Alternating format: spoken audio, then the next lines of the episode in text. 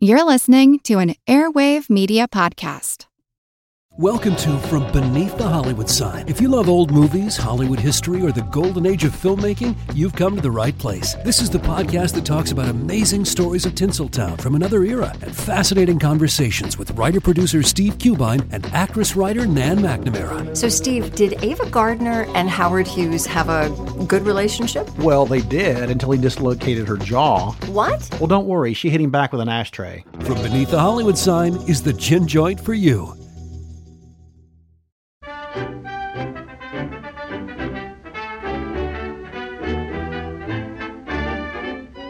Well, hello world. Happy New Year to you. No, it's fine. I'm only a month late. That counts. Hope you're all well, and I hope that this 202nd decade of the old Anno Domini era is treating you well. On the plus side, so nice to be able to decipher the Roman numerals in films these days, right? Like before, you think to yourself, oh, I wonder what year this was made. Here come the Roman numerals. Yes, MCM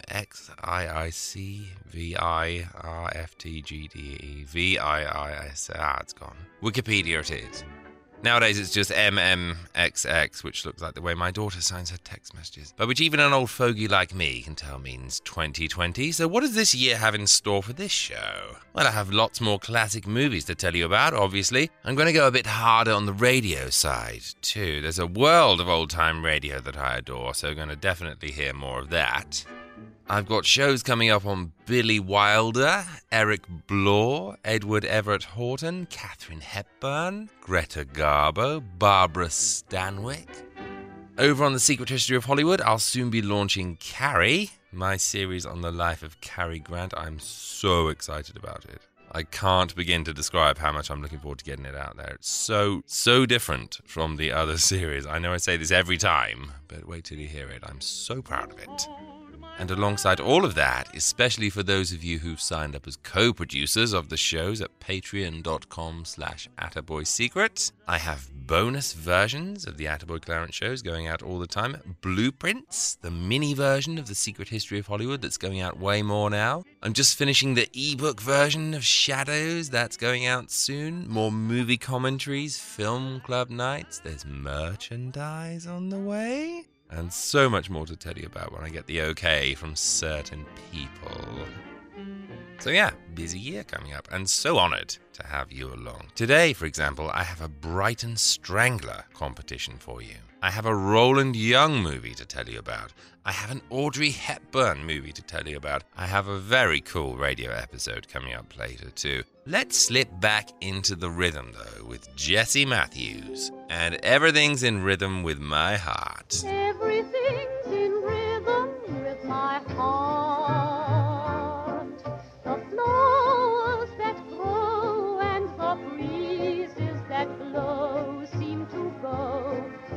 with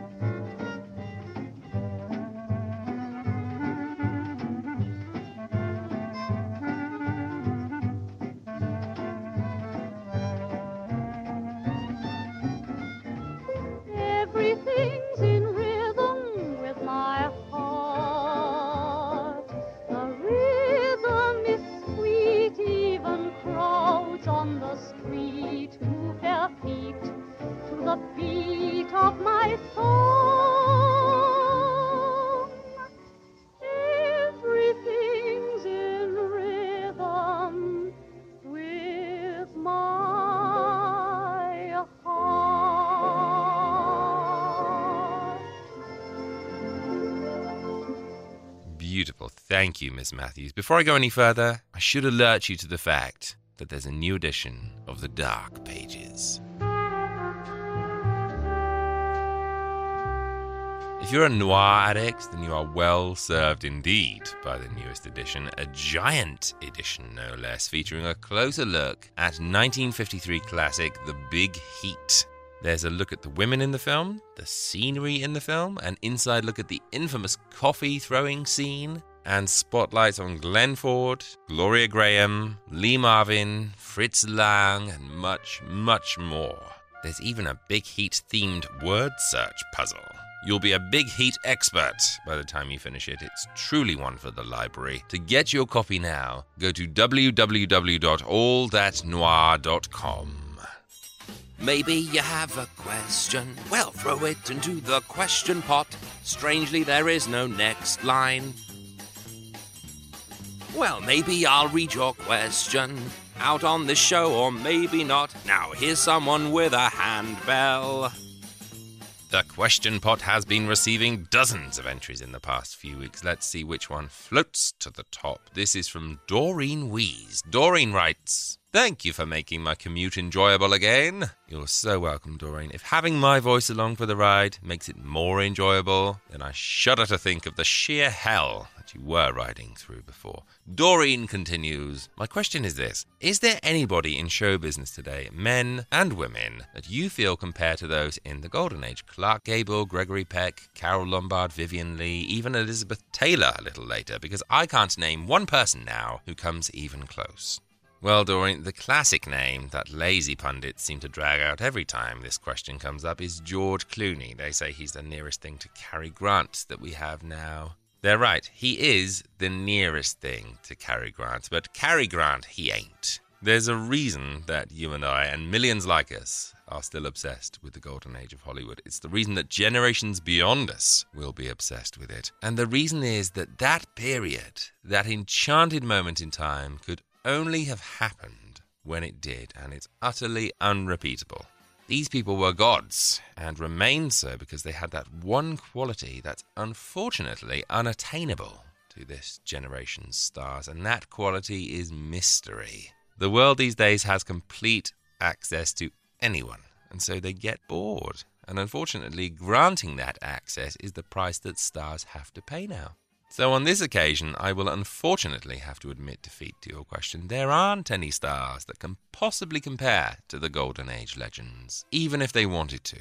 And that's okay. It's okay for things to change, as long as we don't ever forget the past. Oh, actually, Ryan Reynolds is a bit like the new Bob Hope, I guess.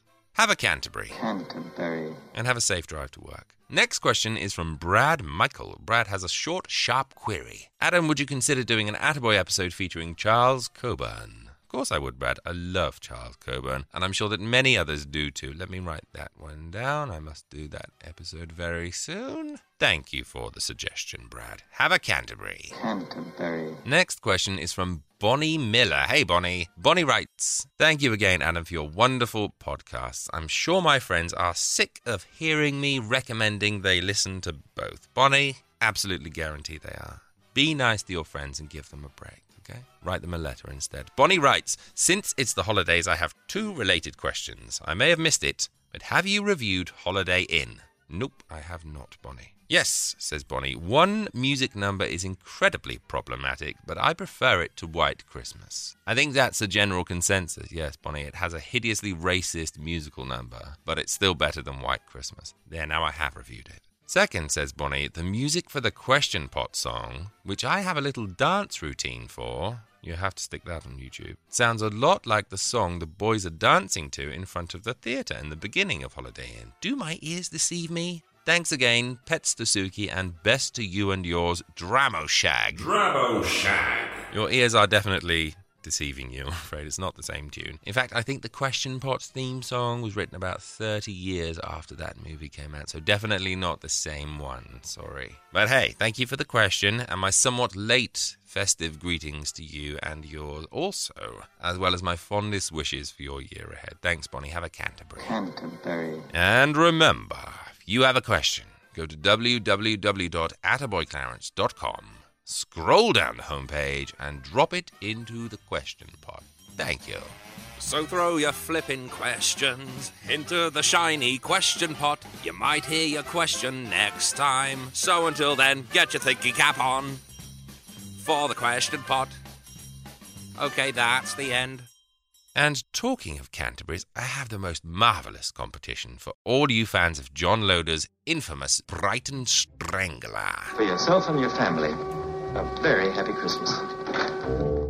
Courtesy of the very generous Newt's Classic Movie Store, I have four copies of The Brighton Strangler on DVD to give to you lucky lot. Yes, you can own your very own copy of Mr. Canterbury Triangular Walking Strangler Man for your very own self. And before you ask, I have two NTSC copies for all you stateside people and two PAL versions for all you non statesy people. Entering is a complete breeze. All you have to do is visit Newt's Classic Movie Store by either going to newtsproducts.com, that's N E W T S products.com, or by following the link to the same in the show notes. When you get there, you'll see all his wonderful movies for sale. On the top row, right in the middle, you'll see a very famous kids movie that I reviewed some time ago on this podcast. Just send me the name of that movie to adam at attaboyclarence.com along with the word NTSC or PAL, depending on which version you want to win.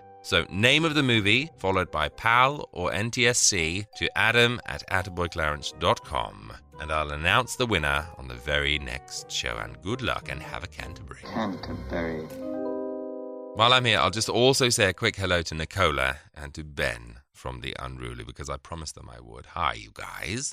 And on we go to some movies then. First up, 1957's Love in the Afternoon, directed by Billy Wilder and starring Audrey Hepburn, Gary Cooper, and Maurice Chevalier, otherwise known as the film that makes everyone go to Wikipedia to check how old Gary Cooper was at the time. Setup is very nice and very Wilder. Young and innocent French music student Ariane played by Hepburn, falls head over heels in love with a serial philandering businessman from America, Frank Flanagan, played by Gary Cooper, against the backdrop of Paris. This is the city, Paris, France. It is just like any other big city London, New York, Tokyo, except for two little things. In Paris, people eat better. And in Paris, people make love, well, perhaps not better, but certainly more often.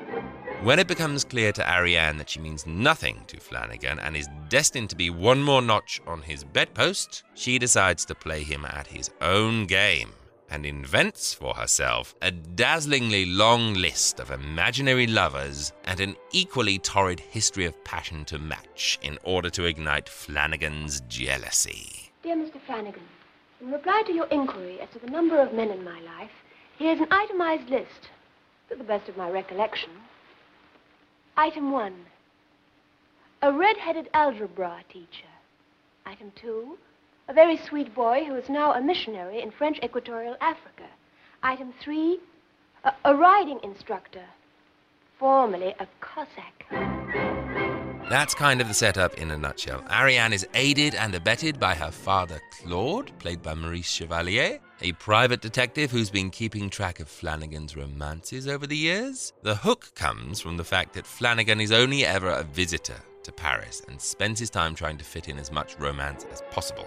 Ariane only agrees to date him in the afternoons, as she's far too busy with her many other lovers in the evening, and therefore that's where we get our title. Look, we've simply got to see each other again. How, how about tomorrow night?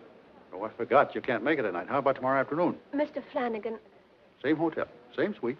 I have too many dates. Four o'clock. Don't disappoint me.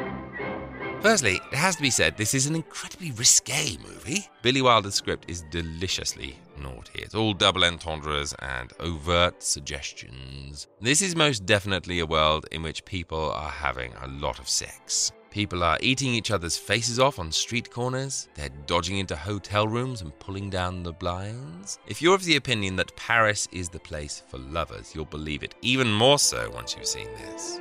You can't really tread too far into this film, though, without addressing that glaring obstacle for most the leads. So, to save your trip, Audrey was 28 when this was made. And Gary Cooper was 56. He was double her age. He was more than old enough to be her father.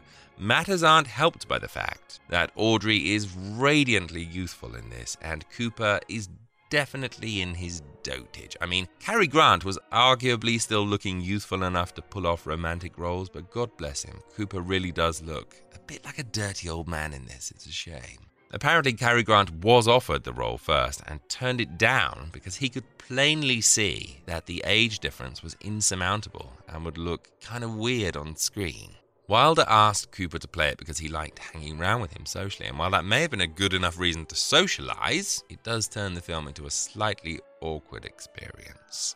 Audrey seemed to have this problem a lot in her early roles. She had to romance an aging Humphrey Bogart in Sabrina, an aging Gary Cooper in this. She was smooching a 51 year old Henry Fonda in War and Peace. I love Fred Astaire, but he was 58 when he was romancing a 27 year old Audrey in Funny Face. I mean, I get why men of a certain age must have seen her and thought, wow. But also, you kind of wish they'd had a little of Cary Grant's restraint. But that element aside, you know what? The film's very well written. It has a great concept. The production design is stunning. I mean, you really feel as though you visited Paris when you've seen this. And I don't mean a tourist's Paris. I mean the lovely walled gardens and side streets and bistros that cause couples to fall in love. And it also contains that trademark Billy Wilder sting in the tail. The one where he leads you into believing that you're watching a frothy little confection, and then suddenly he pulls the rug out from beneath you and you find yourself wearing your own tears. I really enjoyed it. If you can see past the age thing, and it takes a little effort, you'll find yourself in the company of some very likable and very watchable stars in a quite insubordinate romantic comedy that's beautiful to look at and easy to fall in love with. Definitely check it out if you haven't seen it. All the way back now to 1933, squarely in the pre code era, and in the company of Roland Young and Genevieve Tobin. It's all aboard for subterfuge, romance, and laughs in Pleasure Cruise. Would you mind if I ask you something that's none of my business? Probably. What is it? Are you happy with Shirley? No. You mean you're not in love with her anymore? Oh, I'm more in love with her than ever. That's the trouble. I don't understand. I'm jealous. Roland Young plays Andrew Poole, a former playboy who lost his fortune in the Depression and who's been living off the income brought in by his wife Shirley, played by Tobin. But he's become a bit of an old nag, and deciding they both need a break, they agree to go on separate vacations. There's the idea for you. There's your chance. Pleasure cruises. Why don't you take one of those? What a good idea. You mean you really go? Well, why not? Oh, why not indeed, if you want to. Nothing like a pleasure cruise for jaded wives taking their holidays alone. Ten days flirtation in romantic surroundings, no one watching them, except people who are doing the same thing themselves. No questions, no responsibilities. Shirley books herself onto a luxury ocean liner, and so does Andrew. So convinced is he that his wife is in the market for a new romance that he takes a job as a ship's barber so that he can spy on and foil any potential romances his wife may find. Have you a bathing suit for me? yes, sir. Pardon me, sir. Was the lady who just left a Mrs. Poole? Yes. Yes, I thought so, sir. Her, her husband was a customer of mine in the shop where I worked before I came here. Oh, really? Oh, yes, sir. Such a nice gentleman, sir. Yes. Uh, do you happen to know if he's out of prison yet? Prison? Yes, sir. He went to prison. He hit another gentleman with a niblick. What? On the golf course? No, sir, in his wife's boudoir. It's a very jealous disposition, I hear. Thank you. Not at all, sir. I don't think that I shall want the bathing suit after all. I won't spoil what happens next, although I suspect you'll be able to imagine what happens next. Yes, Andrew employs all types of deceit and tricks and lies to ward away his wife's potential lovers, all while trying to remain hidden amongst the crew of the ship. It's a really fun movie. Again, you have that really factor a little bit. I mean, I love Roland Young, but I don't look at him and think dashing romantic lead. He's Topper, you know? He's Mr. Fotheringay. He's the stuffy writer who haplessly saves the day. He's not Clark Gable. He's not William Powell. And yet he's sort of being asked to be here. That works both ways. You really do root for him, despite all his shenanigans. And Genevieve Tobin is brilliant this. She's hounded by wolves all over the film and is sorely tempted by the thrill of a new romance. Plus, she's having her pleasure cruise thrills thwarted at every turn by her unseen husband. You do feel for her, and my goodness, she was never more glamorous or attractive. You can't blame all these men for falling at her feet.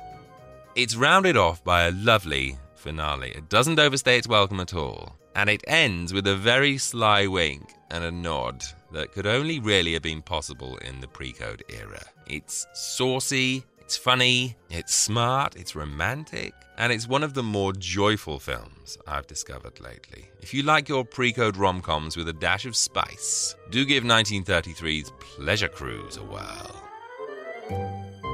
On to some radio for you then. Roland Young kicked off this very podcast with a delightful turn in suspense, and ever since, he's remained a perennial favourite here.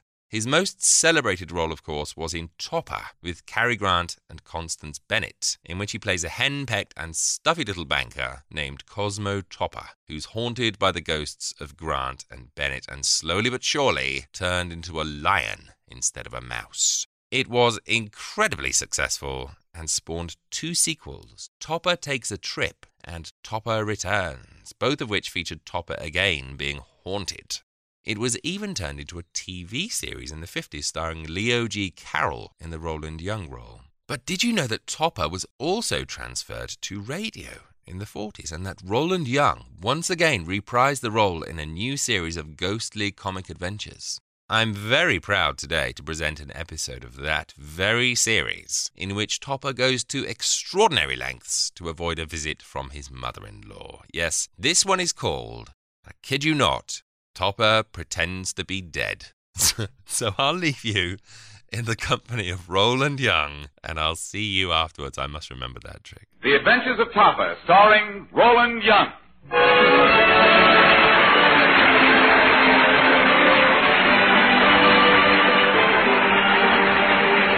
Adventures of Topper is a new comedy series based on Thorne Smith's hilarious bestseller and is brought to you by the makers of those bubbly light crisper cornflakes, Post Toasties. We toast them crisp, we toast them light. You can tell by the taste we toast them. They're a tasty treat, so good to eat. Delicious and light from toasted. Post Toasties. And you know what?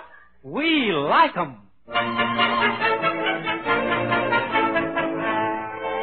And now let's meet Topper.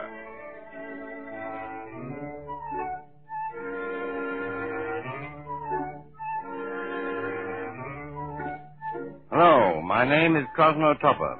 I suppose some of you have a couple of friends who are considered nobodies. Well, I have a couple of friends who actually have no bodies.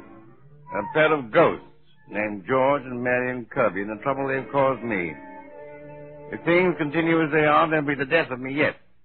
As a matter of fact, they nearly were last week. You see, last Saturday, I was in my bedroom packing when Melvina. Cosmo? Oh, Cosmo, what are you doing? Packing? Well, I have to go on a trip. Business trip, very urgent. But, Cosmo, you know my mother is coming to pay us a visit today. This business trip must have come up very suddenly. Did Melvina? Did, yes. But I only told you my mother was coming last night. When did this trip become so urgent? Last night. Oh, Cosmo.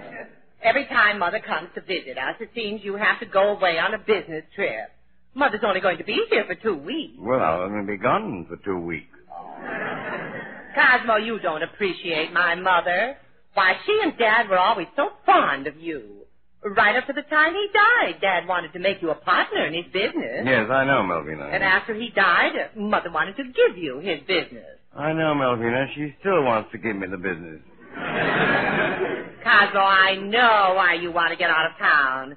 You probably imagine that you're going to keep a rendezvous with those dead Kirby's. Oh, no, Melvina, nothing like that. Well, you can't deny that you still see them, Cosmo. Why, only last night you had another of those dreams of yours. Did I, Melvina? In your dreams, you used to complain that George Kirby annoyed you. Then Marion was kissing you.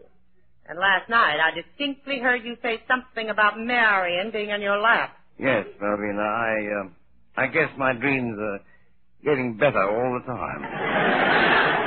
Uh, it's about time you got that delusion out of your head, Cosmo? You know the Kirbys were buried a long time ago. Yes, and uh, they've been kicking, kicking dirt in my eyes ever since. Well, let's not dwell on those dead Kirbys, Cosmo. We were talking about you going away.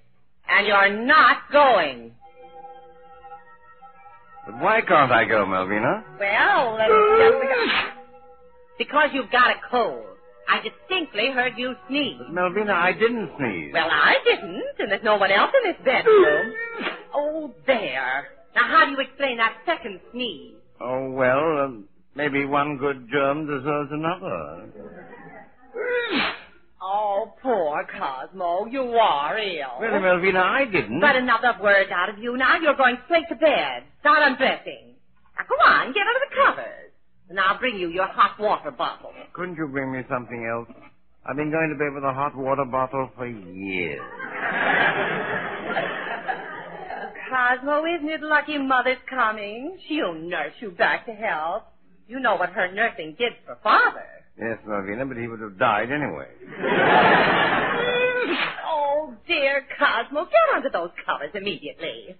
Now, go on. Give me your pants.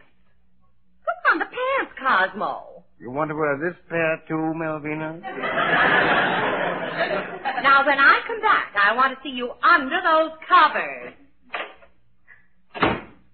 George, Marion, just because you're invisible, you needn't think I don't know you're here. Hello, Topper. Hello, Chopper. All the dirty tricks you two have pulled, the sneezing act was the dirtiest. And you keep a man from escaping his mother-in-law. Well, no wonder they call you low-plane spirit. Well, Topsy, we couldn't help it.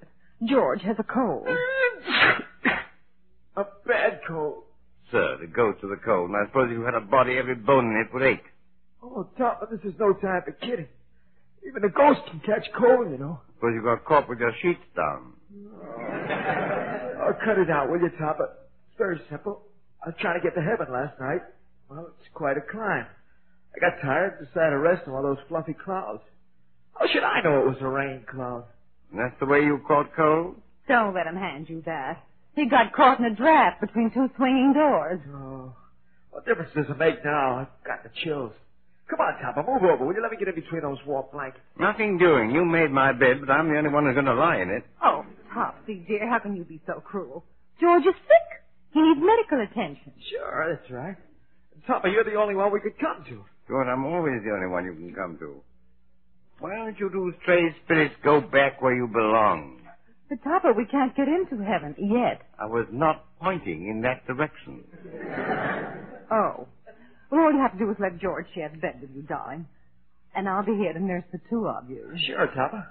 Marion will be a regular Florence Nightingale. Nightingale, I suppose that's her newest way of giving me the bird. Don't be such an old sourpuss. Now go on, move over. Yeah, come on, will you? Come on. And don't hog all the blankets. Come on. Well, comfy, George? Oh, oh, boy. Sure, Topper, sure. Oh, it isn't so bad with me in the same bed with you, is it? Ah, how do you feel? Like a candidate for mausoleum. Now stop that. There's no use in being dejected. The sooner George gets better, the sooner you'll get out of bed. And how is George going to get better?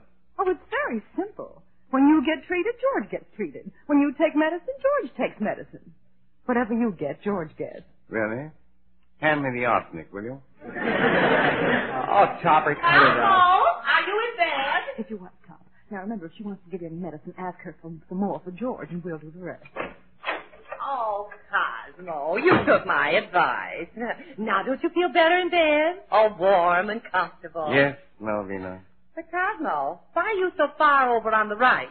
Why don't you get over more to the center of the bed? Well, I, um, I hate to be a road hog, Melvina. Oh, Cosmo, don't be silly.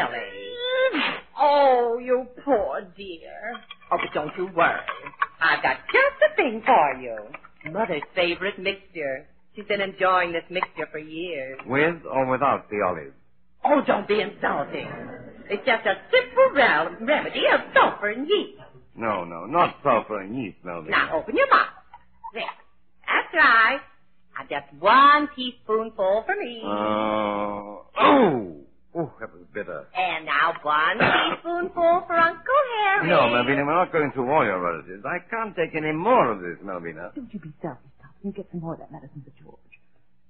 What was that? I said leave the bottle on the night table. I may want some later. Oh, you do like the medicine. How wonderful. You drink the whole bottle down right now. Here. Oh, Come on. A little more now. Oh, oh, I'm drowning. Take that bottle away. oh, just a little more.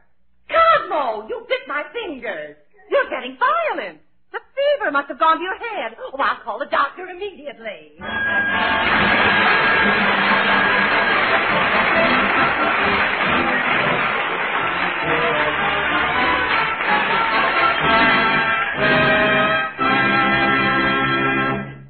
Well, a deal like this shouldn't be tough to take at all. Why, before you know it, you'd be able to sit up and take nourishment again. Some delicious post toasties.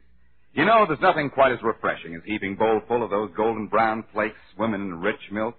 Yes, in post toasties you have grand sunny flavor combined with a bubbly lightness so that every spoonful is toasty and crisp to the last delicious bite. Add to that the nourishment value in a single bowl full of post toasties, and you have some idea why it's one of America's favorite breakfast cereals. You'll find that post toasties are rich in food energy and supply important food values of the whole grain. So that's why we urge you to buy 'em and try 'em, friends. You'll like 'em.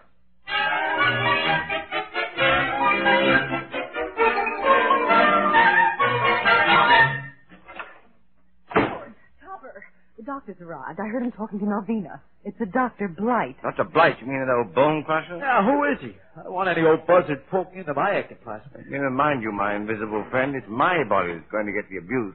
George, stop belly aching. Dr. Blight's one of the most expensive men in town. It's Dr. Blight, all right. That's one of his massages means the difference between a spry young man and a tired old one. Really, Topper? You mean you're a retired old man and in one treatment you leave a spry young man? Not exactly, George. When you leave, you're the tired old man. He's not going to lay a hand on me. I'm going. Oh, no, you can't run out on us now. If you do, George will never get medical attention. I'll stay with that bone crusher. I'll need medical attention. Hey, honey, honey, I got an awful funny feeling. Th- This cold's playing havoc with my ectoplasm. I feel as if I'm going to materialize. But you can't materialize. Doc will be here in a minute. I'm sorry, Top. I, I can't control it. Here I go. well, how do I look? George, I hate to say it, but you look better invisible. He's in this room, Dr. Blight. Go right in. George, get under the covers. Quick, hide. Oh, Cosmo, dear. Now we're going to find out just what's wrong with you. Here's Dr. Blythe to examine you. Well, well, well, well, and how are we today? Well, fine. I mean, I'm fine. Oh, Cosmo, what on earth are your feet doing out of the cupboard? Your feet. Cosmo, I never realized your feet were so large. Well, the yeast went to my feet, Melvin. Cosmo, pull those feet under the covers. Do you hear me? You'll have to talk louder, Melvin. I guess my feet are asleep. Oh, stop this nonsense and pull those feet in immediately. Truth of the matter is, I can't control those feet. Hmm, very interesting. You mean we can't walk on our feet, Mr. Topper? Believe me, Doctor, I wish I could get those feet to take a walk. Well, then let's take a look at our big feet. No, you, you mustn't touch those feet. Besides, the cold is in my head. Oh, head or feet, uh, to me, there's no difference. No. It'd be interesting to see you kiss your wife good night. Uh, uh, yes, I. Uh, well, now, uh, what you need, Mr. Topper, is one of my special deluxe treatments. It will raise Mr. Topper's temperature, raise Mr. Topper's blood pressure, raise Mr. Topper's circulation. And lower Mr. Topper's bank account? And now, are we ready for our first little exercise? Uh, it's very similar to artificial respiration. Now, just turn over, Mr. Topper, while I kneel on the side of the bed. Must I, Doctor? Turn over, Cosmo. Oh, all right, Melvina. No, no, no, no. Let's get on with our little treatment. Now, I put my hands on the small of your back, and then I press down. Doctor, not so hard. No, no, no. Now we begin. And up goes the batter. Oh. In comes the good. Batter. Oh. In comes the good. Ah. Oh, my, my, my, my. What's the matter? More bad air coming in than good. Now, now, I'm sure this is doing us a lot of good, Mr. Topper. Why don't we try to breathe? Now, let me show us how. Like this. Like that. Yes, just like this. I can't. I'm not that sick. Oh, now, now, now, here for our second step. Shall we try it, Mr. Topper? It's very strenuous. I have to work my fingers to the bone. Yes, my bone. Mr. Topper, this happens to be my famous bone treatment. Now, first we start with our legs. I grab our legs and then I bend them at our knees like this. Back and forth. Back and forth. Back and forth. Ah, ah, ah, ah. Seems to me we detect the sound of creaking, Mr. Topper. Oh, ah, well, no matter. A little more work and you know what will happen. We'll detect the sound of breaking. Cosmo, don't try to be funny. The doctor's only trying to help you. Well, that's enough for the time being. Now we'll take our pulse and temperature. Oh, thank goodness. And if the results aren't good enough, we'll repeat the treatment immediately. Oh, no. Well, you just see a pulse, Tom. George will stick his hand out of the cupboard. Now here we are. Let's take this thermometer and put it in our mouth. Hey, Topper, give it to me. I'll put it in my mouth while the doctor isn't looking. And now for our pulse. Let me have your hand, Mr. Topper. Hmm. My, my, my. Good heavens. Oh, what's the matter, Doctor? What heavens, there is no pulse. Oh, what does that mean, Doctor? Name, it means the man is dead. Oh! Oh, here, here, let me see that thermometer. Here it is, Doctor. Oh, no. No, I don't believe it. He has no temperature at all. He's dead. He is dead. Doctor, I'm talking to you. Yes, I know, I know. You're talking to me, but you're dead. Now, no, what am I saying? Okay, you're, you're dead and you're talking to me. Oh, I must be going crazy. Oh, let me out of here. I'm going to see a doctor. Cosmo, there's something very peculiar about this. You may be dead to the doctor, but you'd better be alive when my mother gets here.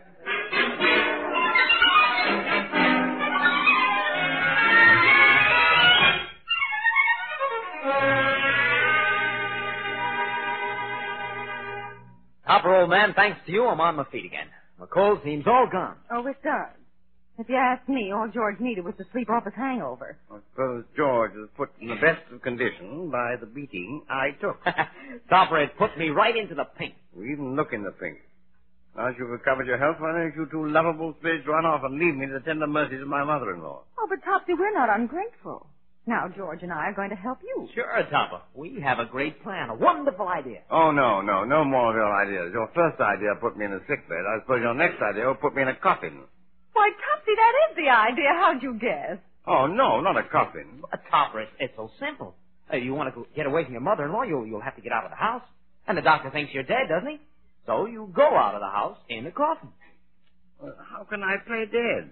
Well, you could get stiff. No, the whole plan isn't feasible. To be carried out in a coffin, you must have a death certificate. we have taken care of that. When Dr. Flight was here, Marion just stole the death certificate right out of his bag. She did? Now, there's a doctor who comes to his patients prepared. but I won't. I can't. Oh, come on. Be reasonable, Topper. Mother-in-law is coming in a couple of hours. Melvina is blocking your way. You don't want to be stuck in this house for two weeks, do you? Heaven forbid. Well, well, this plan might get me out of the house, and And if Melvina thinks you're dead, maybe she'll appreciate you a little more in the future. but um, how am I going to convince Melvina that I'm dying? You are going to play a deathbed scene. And at the end, we've arranged for your spirit to go to heaven. My spirit to go to heaven, aren't we carrying this plan a little too far? Don't be silly, darling. George will be the spirit. And all you have to do is say, Heaven is calling! There goes my spirit! And that'll be George's cue to half materialize in a misty light. Sure, that's it. Now, Topper, I've got to call the undertaker, but I'll be back in time for my cue. Oh, Topsy, Topsy, this is going to be the greatest deathbed scene since Camille. But, man, I hardly look like Garbo, you know. Now, darling, Melvina's in the next room. You go right ahead and call her. As if you were very, very ill. I'll, well, I'll try. Melvina? Oh, Melvina, come quickly. Oh, yes, Cosmo, I'm coming. What is it? Oh, Melvina, I think the time has come. Cosmo, what is it? Melvina, I think I'm dying. Oh, Cosmo, don't speak like that.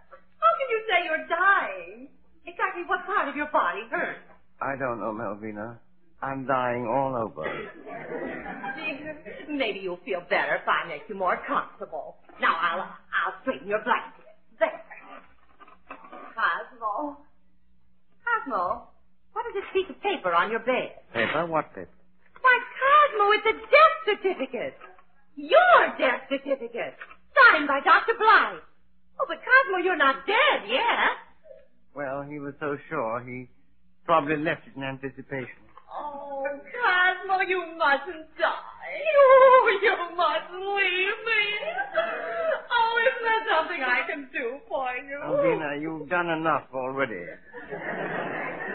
But I forgive you. Oh, Cosmo, if you only wouldn't die. You could come and go just as you please. Alvina, why didn't you tell me that 15 minutes ago? And now you're leaving me, Cosmo. You're going far away. Far, far away.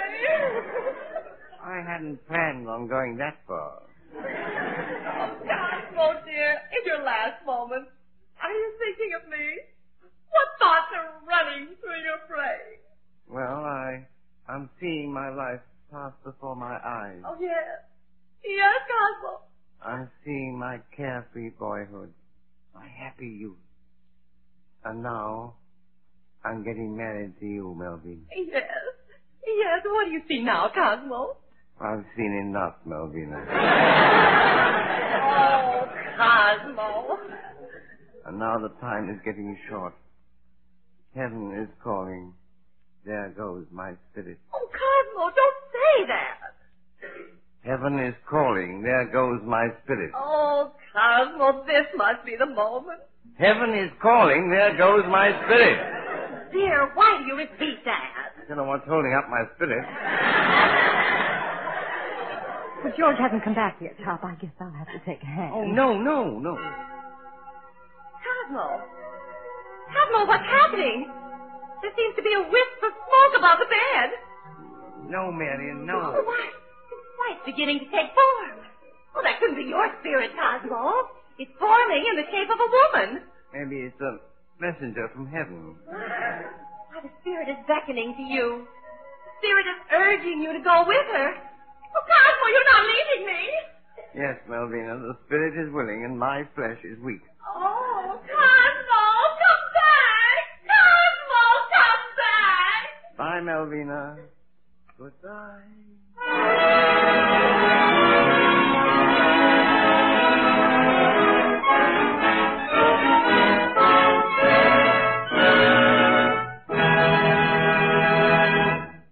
Well, that ought to teach anyone to do better by the boss. Frankly, we're in favor of you men asserting your rights. For instance, if the little woman always makes you get up and get the breakfast, surprise her over the holiday.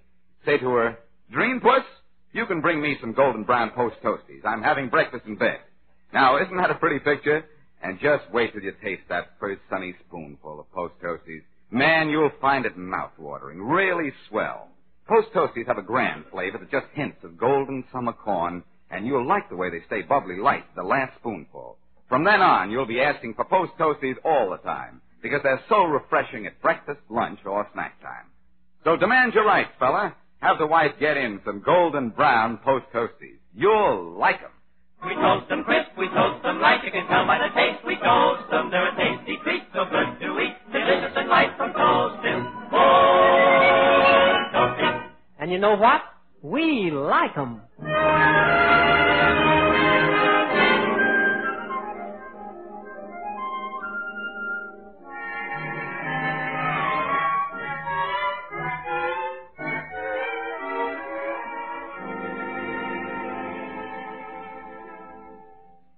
Man, that certainly was a great idea, of convincing Melvina that I was dead. She's been in her room waiting for the last half hour. Oh, now, Toppy, stop fretting. You'll be out of here soon. You just leave everything to me. Mary, you're invisible. What can you do? Well, if that's all it's worrying, I'll materialize right now. Topper, here I come. Now that you've seen me, do you think I'm capable of doing something? Quite. Toppy, dear, you just relax. I'm going to take care of you. And when the undertaker comes, I'm going to be right by your side as your nurse. You're going to be right by my side, Marion? Mm-hmm. Holding your hand and smoothing your brow while you play dead. Death, where is thy sting? Oh, Topsy, there's the undertaker. All right, men. Take it easy with that coffin. Cost them is a dime a dozen, but coffins are valuable. This Topsy. Play dead. Okay, lady. Where's your body?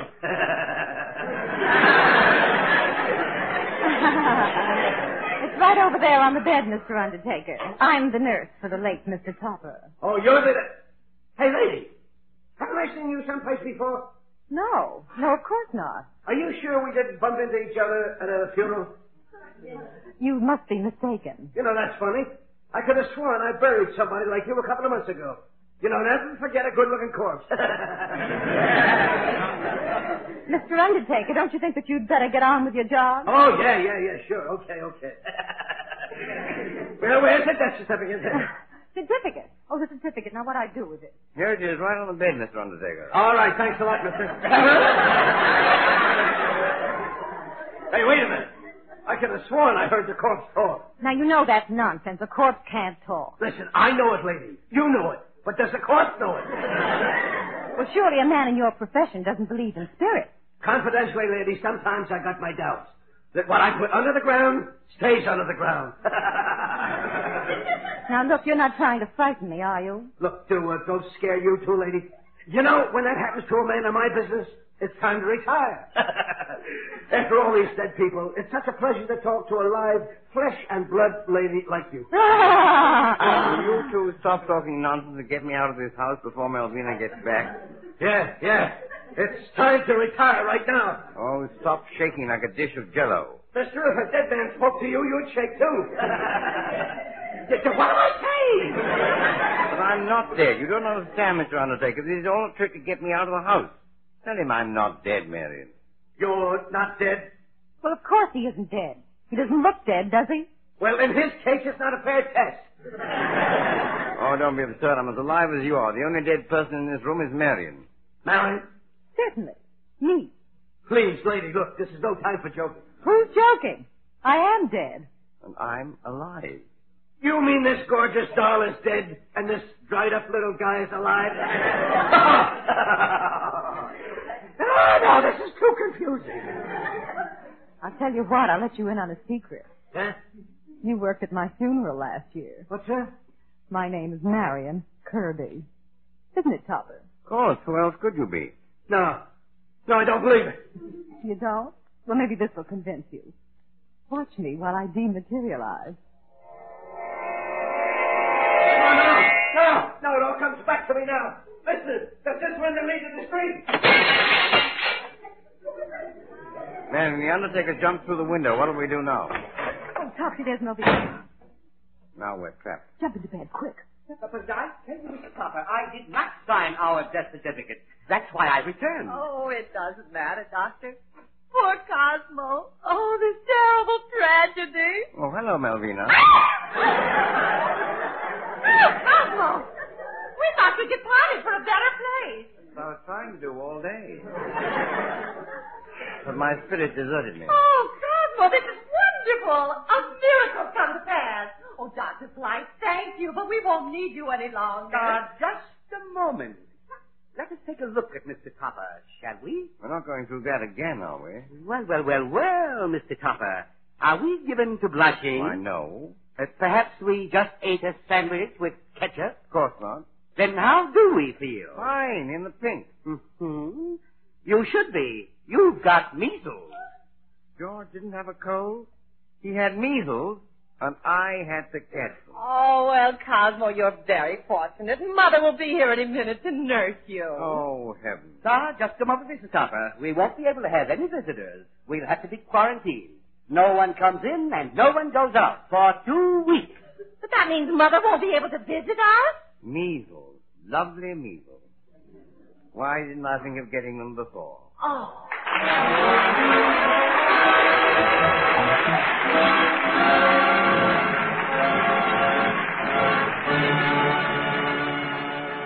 Yes, very nice. I think I prefer the film, if I'm being honest, and I'm definitely sure that Cary Grant is a better George Kirby, but still, nice to know that somewhere out there there are further adventures for Roland Young's Topper and his supernatural pals. Well, that's all there's time for this week. Don't forget to go on over and enter the Brighton Strangler competition. And if you have a spare few moments, please do go on over and sign up to be a patron of these shows. It only takes a moment, and your very kind support allows me to keep on making these. If you're interested, go to www.patreon.com slash attaboysecrets or look for the link in the show notes. For more info, listen on to the end of this show. Until next time, then, my friends, take awfully good care of yourselves. And bye for now. If you'd like to support this show, you can do so by going to www.attaboyclarence.com and clicking on the Patreon banner. Pledges start from as little as $1 a month, and in return, you'll receive exclusive emails, bonus episodes, previews, and ebooks. And every dollar pledged goes towards making these shows better and more frequent. Go to www.attaboyclarence.com or click the link in the show notes now to become a patron. Thank you.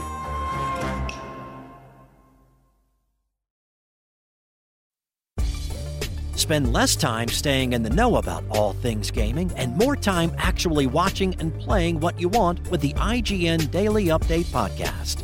All you need is a few minutes to hear the latest from IGN on the world of video games, movies, and television with news, previews, and reviews. So listen and subscribe to the IGN Daily Update wherever you get your podcasts. That's the IGN Daily Update wherever you get your podcasts.